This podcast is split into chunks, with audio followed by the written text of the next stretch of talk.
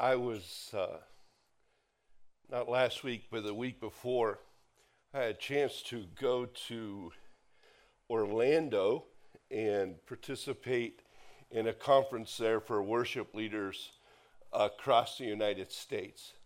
Um, not because I can sing, by the way, but I went there to learn and to and to grow, and I was blown away. Um, sometimes I would just stop singing because everyone around me could sing. Uh, and they were very, very good. But one of my big takeaways from that was these were those who led worship, those who did the workshops, they're the premier worship leaders across the United States. And every time I sat there, I thought, God, we are so blessed at Northside. And I shared with a couple of them last week, or three of them last week.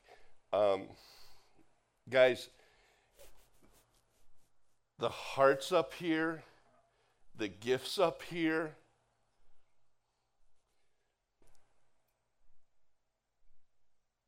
we are blessed. we are blessed. And uh, I want to thank those guys and most of all for their heart, their sacrifice, and their willingness to use their gifts to glorify God in this place and take us to the point where we can receive God's word every single week. Be patient with me this morning. I'm dealing with sinus things. So if you get one of those sinus, uh, you feel like you're in a bucket, and everybody else is on the outside. That helps some now I can hear. Uh, so hopefully I'll come across well. Next week, next Sunday, is our all church cookout. Anybody excited? All right. Our master chef, Steve, will be grilling brats and hot dogs outside. He'll have those ready right after service. All you have to do is bring a side dish, a picnic side dish, or you know, a dessert uh, or a few desserts. And uh, we'll have everything else here for you. Uh, be immediately after service, and uh, we'll just share in a meal together and conversation together. Small groups are kicking back up. You heard us talk about that. Medina midweek in this room starts this Wednesday night at 7 o'clock. Uh, I'll be leading that. We'll be finishing the book of James. Uh, it's exciting to go through the book of James, and we'll be wrapping up uh, the book of James during that time. So I invite you to be part of that. We live in a world that wants knowledge, but not always wisdom. You say, well, what's the difference?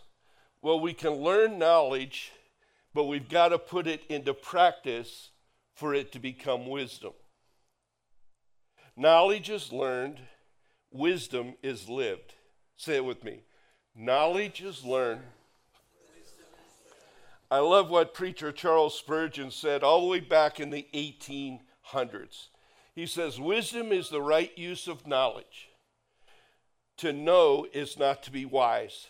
Many men know a great deal and are the, all the greater fools for it.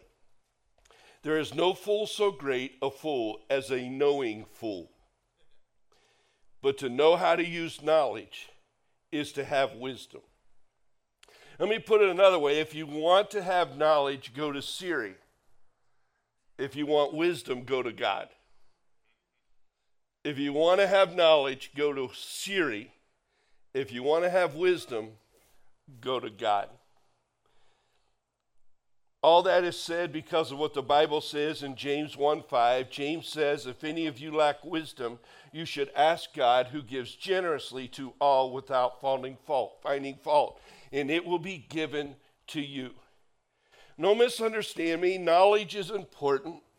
Pursuing knowledge is important, but at the same time, we have to pursue God's wisdom in the midst of it. And in a world that wants to choose its own way, make its own rules, and go in its own direction, the Bible holds an alternative that cannot be Googled. It cannot be asked of Siri. We're starting a three week series on wisdom. And today we're talking about priorities that will determine our path. And it's true for every believer and every non believer alike. What you put first in your life will determine your path in life every single time.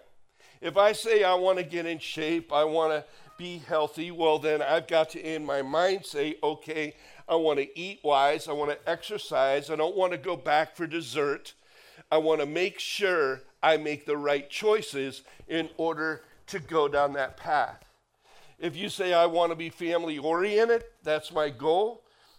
I want to be family oriented. Well, to be family oriented means you're going to have to say no to some things, other choices, and say yes to time with your family when my kids got to be elementary age, I ended up just about dropping everything else in my life that I did, my hobby wise, so that I could invest in them and spend time with them.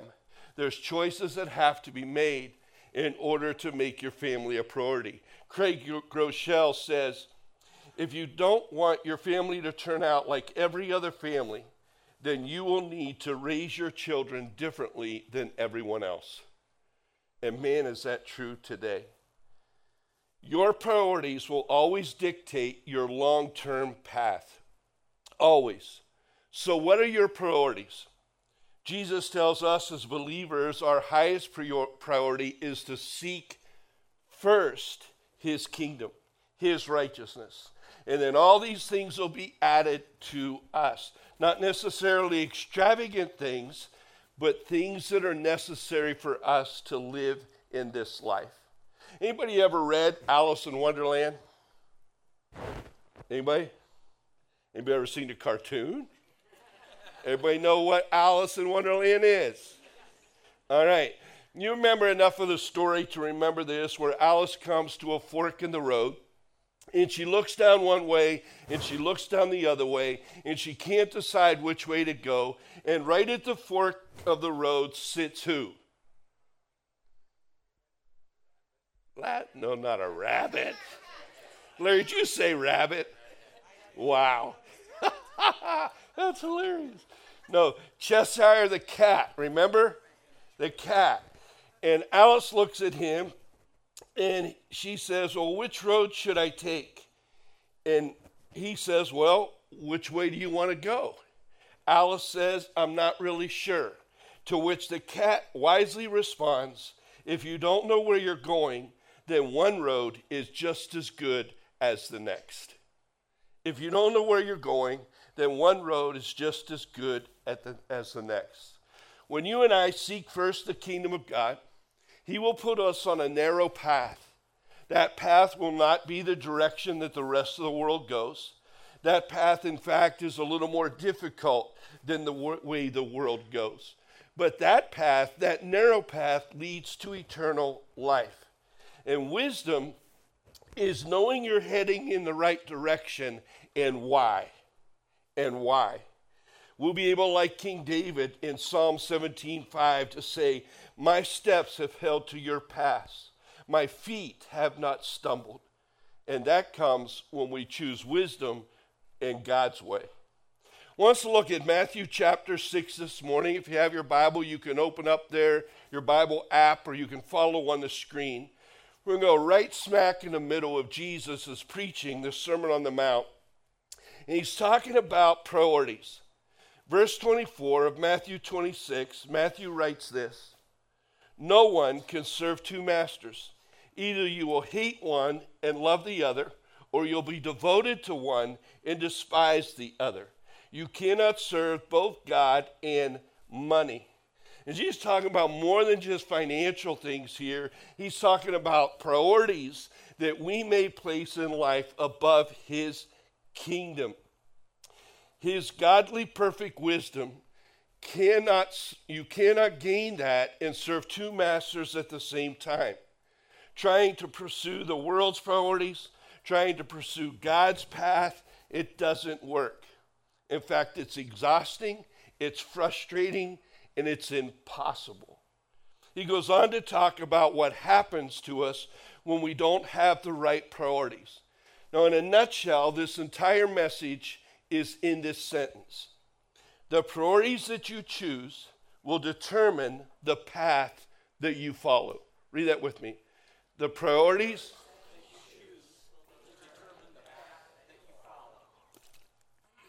And he's going to give us three reminders straight from our text, Matthew is. Here's the first one. Very easy today. God sees you. Say this with me God sees me. Oftentimes we go through life and we don't realize God sees us. Everywhere we are, everything we do, everything that comes in our path, God sees. God sees. Verse 25, Matthew says, Therefore I tell you, do not worry about your life, what you will eat or drink, or about your body, what you will wear.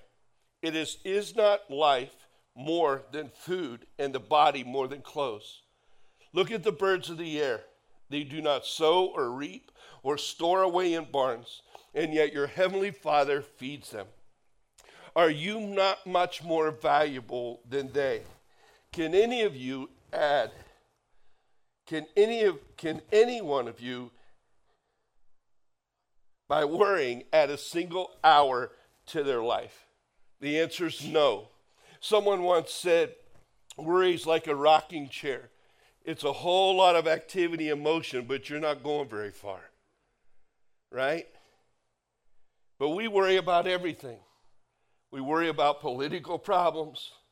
We worry about not understanding technology. Worry about our finances. All these different worries in our life. Anybody worrying about something right now? Honest. Yeah, about 85% of you here. Worry's not new, it's not a modern problem. Worry's not an American problem. If we're really honest, and I'm looking, speaking to me, worry's a spiritual problem. And when we come to know it as a spiritual problem, and the fact that we're not trusting what God says, then uh, everything changes. Jesus says, Do not worry, because when you're on the path of worry, you're choosing the priorities of this world. And Jesus reminded the people then, and you and I today, you don't have to walk on that path. We can be different. We can take a higher road. We can prioritize Him and trust Him. Matthew 6 says, God sees the birds of the air and he takes care of them with food and covering. And he asks a simple question Are you not more valuable than they are? Think about it. Don't you think God cares about you more than a bird? Of course he does. Of course he does. And when you realize that God cares for you, all of a sudden you have less worry, less chaos, you're on a path towards peace, not panic, towards rest, not restlessness, towards wisdom, and not towards worry. When you understand God sees it all, God knows all your struggles, God knows what you're going through right now. That thought you just had, God knows it. God knows it. He sees it all. But not only does he see it all, secondly, God cares about you. Say this with me God cares about me. Cares about me. If you every day would say those two things, just those two, every morning, God sees me, God cares about me, over and over again, God sees me, God cares about me, my, how your priorities, your worries, your fears, when you're lonely, God cares for you. When you go through financial pressures and hardships, God cares for you. When you get a health scare, God cares for you. When you feel rejected, ostracized because of your faith, God cares for you. I want to encourage you to find shelter. Find shelter in the shadow of God's wings. Often thought of a mother hen out in a barnyard. He's got all these little chicks running around. And all of a sudden, a storm comes up and lightning strikes. And all those little chicks are going, oh, going crazy. Mommy, mommy, mommy, in their words. Help us. And what does she do? She lifts up her wings, and where do the chicks go? And she covers them up, and they, oh, we're safe. We're safe. Psalms 36 7 shares, How priceless is your unfailing love, O God. People take refuge in the shadow of his wings. I want you to stop right there, right now, and focus on the shadow of his wings as Natalie sings this song.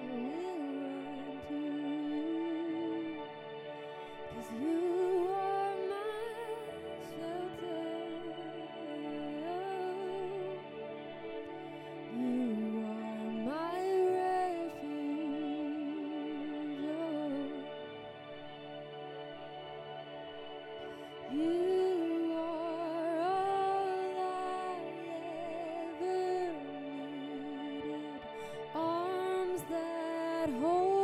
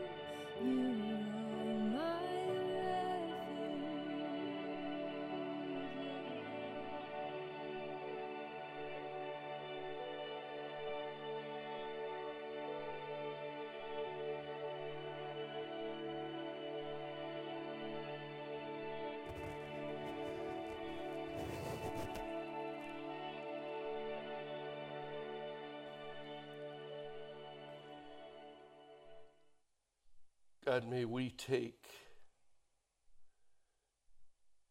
refuge in you. God, I don't know what's on the hearts of people gathered in this room today. Only you do. God, we know you see it. And God, we know you care. But God, it's up to us to run to the shelter of your wings and take refuge there. And so, God, I pray, I pray by your Holy Spirit that you would strengthen all of us in this room, and especially those who need it most this day. God, may they leave here today reassured that you see them, you care about them.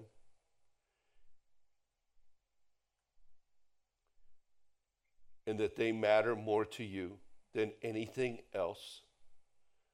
So much so, God, that you allowed your son to die in their place. We praise you. We thank you. And God, now help us to prioritize you in our life, to gain the wisdom that you would seek for us to have. We pray this in Jesus' name. Amen. Matthew 6, 28 through 31, Matthew continues. And why do you worry about clothes? See how the flowers of the field grow? They do not labor or spin.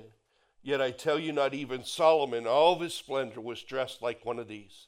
If, if that is how God clothes the grass of the field, which is here today and tomorrow is thrown into the fire, will he not much more clothe you, you of little faith? So do not worry, saying, What shall we eat? What shall we drink? What shall we wear? Jesus goes on to remind us that God sees us God cares for us in the struggles of this world. And I truly believe when you come to understand that in your heart of hearts, that God sees you, that God cares for you, it's a complete game changer in life when you truly believe that. When the world is around you is telling you what's best, no, that's not what's best. Especially when God's word completely opposes it. Instead of listening to those voices, listen to the author of life's advice. Take the one who spoke life into existence advice. Take the one who created you in his own images of vice. Do not worry about what we shall eat, what we shall drink, what we shall wear, what we, you fill in the blank to what you're worried about today. And verse 32 says, For pagans run after these things your Heavenly Father knows that you need them.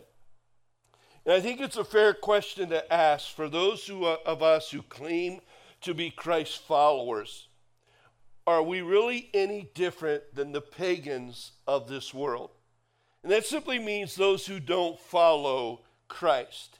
Let me give you a few questions to help you dictate where you are and evaluate where you are in this, in your priorities. Here, here we go do you find yourself more focused on the furnishings or things within your house? Do you constantly think about how you could make more money?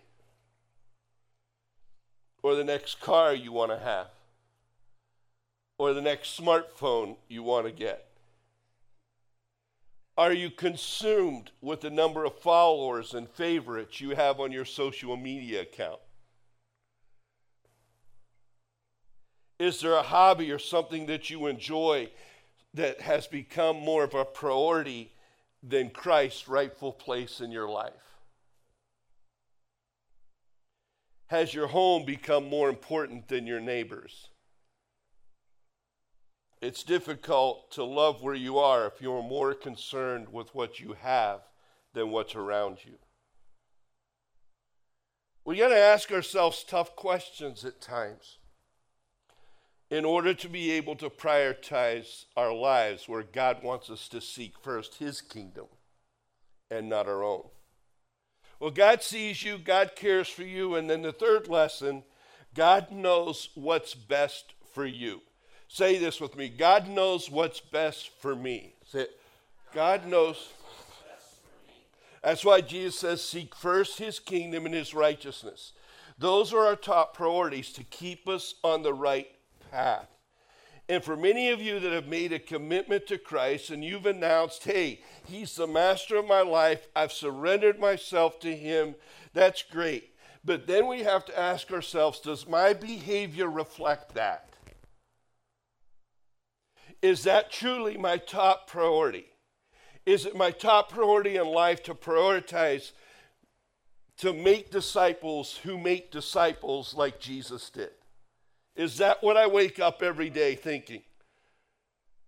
Who can I help to know Jesus today who can then help someone else to know Jesus? That's a priority for a believer. Does your life reflect the talents that you have being used to glorify Jesus and share Him more than anything else in this world.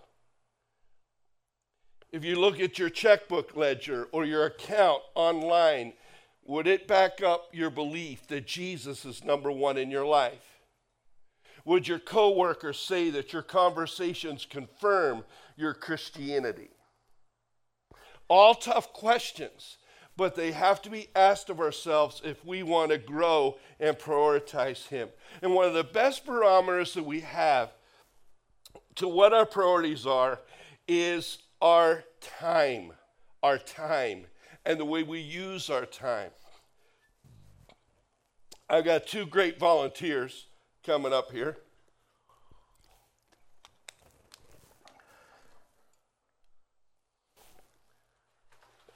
Hey, you're ahead of me, Zach. You're ahead of me.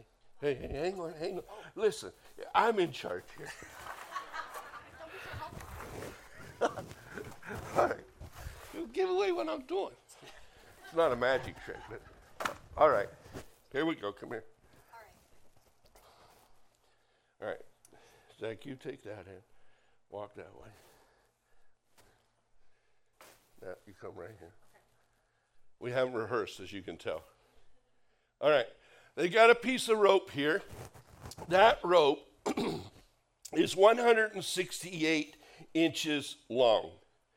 168 inches. Now, if you're smart, an engineer, as Tim is out there, he's already thought, okay, 168 inches. He's going to talk about 168 hours in a week, right, Tim? Exactly. Yes, I knew you were ahead of me. 168 hours in a week. Everyone has been given the same amount. No one gets less, no one gets more. But we have to determine how we're going to use that 168 hours every single week. Well, if you have a job, that means, let's say, seven, you know, 40, 50 hours a week. I'll put you about, you stay there now. Oh, oh, put you about here. All right? How many of you go to sleep at night? Yeah, probably seven, eight hours if you're lucky. That's another 50 some hours. So out of the 168, we're already, what, up in here. All right? Now, other things that you do, you got to eat, right? Maybe you exercise, have some hobbies. That probably takes it all the way out to about here. You have other responsibilities, all right? Part of mine's running to my grandkids' ball games, and I'm doing it like taking up like six hours a week or eight. You know, it takes me out to about here. So you get where I'm going with this. You got about that much time left. Now you have to choose what am I going to do with that amount of time, small amount of time, that I have left. Several months ago, and I've shared with you, I think, a couple times when I've got real honest with you that I had a drug problem as a teenager, severe drug problem. My parents drugged me to church Sunday morning, drugged me to church Sunday night, and they drugged me to church on Wednesday night. Yes, three hours a week as a teen, I was in church. Many times I did not want to be there. But how many of you were the same? bunch of you.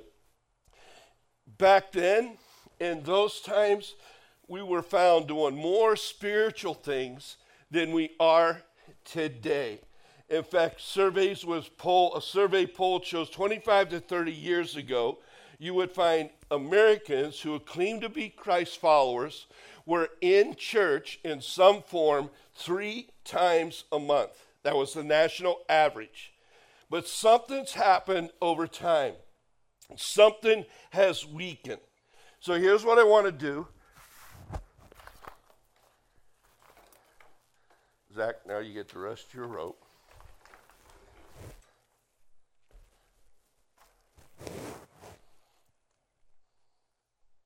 Yeah, there you go. You go that way. We're going to add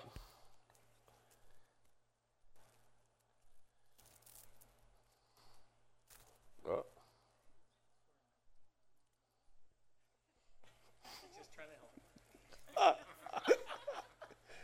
I should have bought rope that doesn't slip. That'll work. All right, get that together, Joe. All right, we're going to add three more weeks. Three more weeks. So now we got a total of 672 weeks, which makes how many weeks? Hours. Huh? Hours. All right. Whew. 672, that's why Tim's here, hours, which makes how many weeks? Four weeks, basically. Four weeks of time. And we're going to look at that. What we've talked about is you take and you put all the ways we use our time. And if you were to look at those four weeks, here's the point. Nylon is not your best. Yeah, see there? There, I think that'll. All right, go ahead, Zach. Just don't pull my, go over top of those people's heads.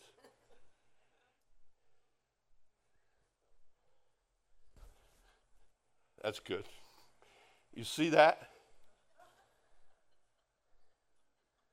That one and a half inch piece of black tape. Everybody see it? That, according to today's standards, is the amount of time we spend in worship in the United States of America. Isn't that crazy? That's unbelievable. And yet, I have people all the time say, Jeff, I want to grow my relationship with God. I want to get more connected to Jesus.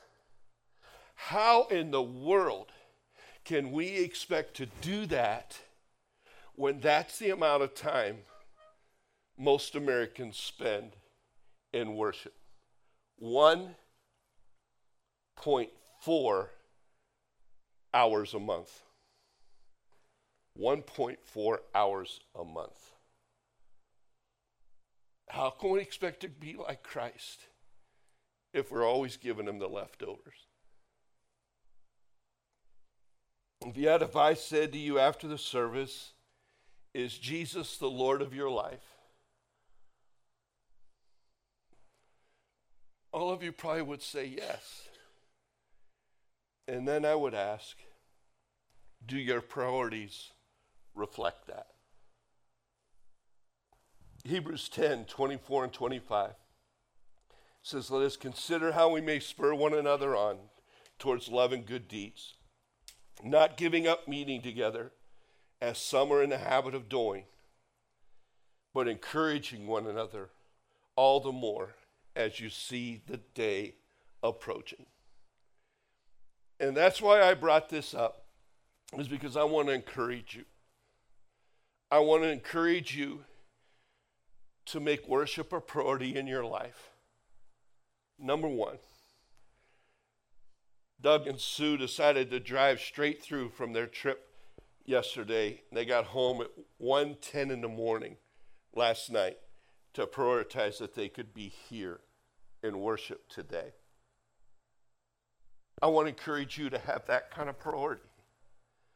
I want to encourage you to every day wake up and invite Jesus into your day and get into his word, spend time with him, meditate with him, and realize constantly that God sees you, God cares about you, and God knows about everything in your life. Father, we thank you that you care for us so much. God, that you love us so much. That you allowed your son to die. God, what a priority that you had to make us number one, to allow your son to become last. Father, today may we find refuge in the shelter of your wings. May we find encouragement there, peace there. But God, also may we realize with that comes a responsibility that we set you at the top of our priority list. Above all else, we seek first your kingdom. We seek first your righteousness, and all the other things will be added unto us. We pray this in Jesus' name. Amen.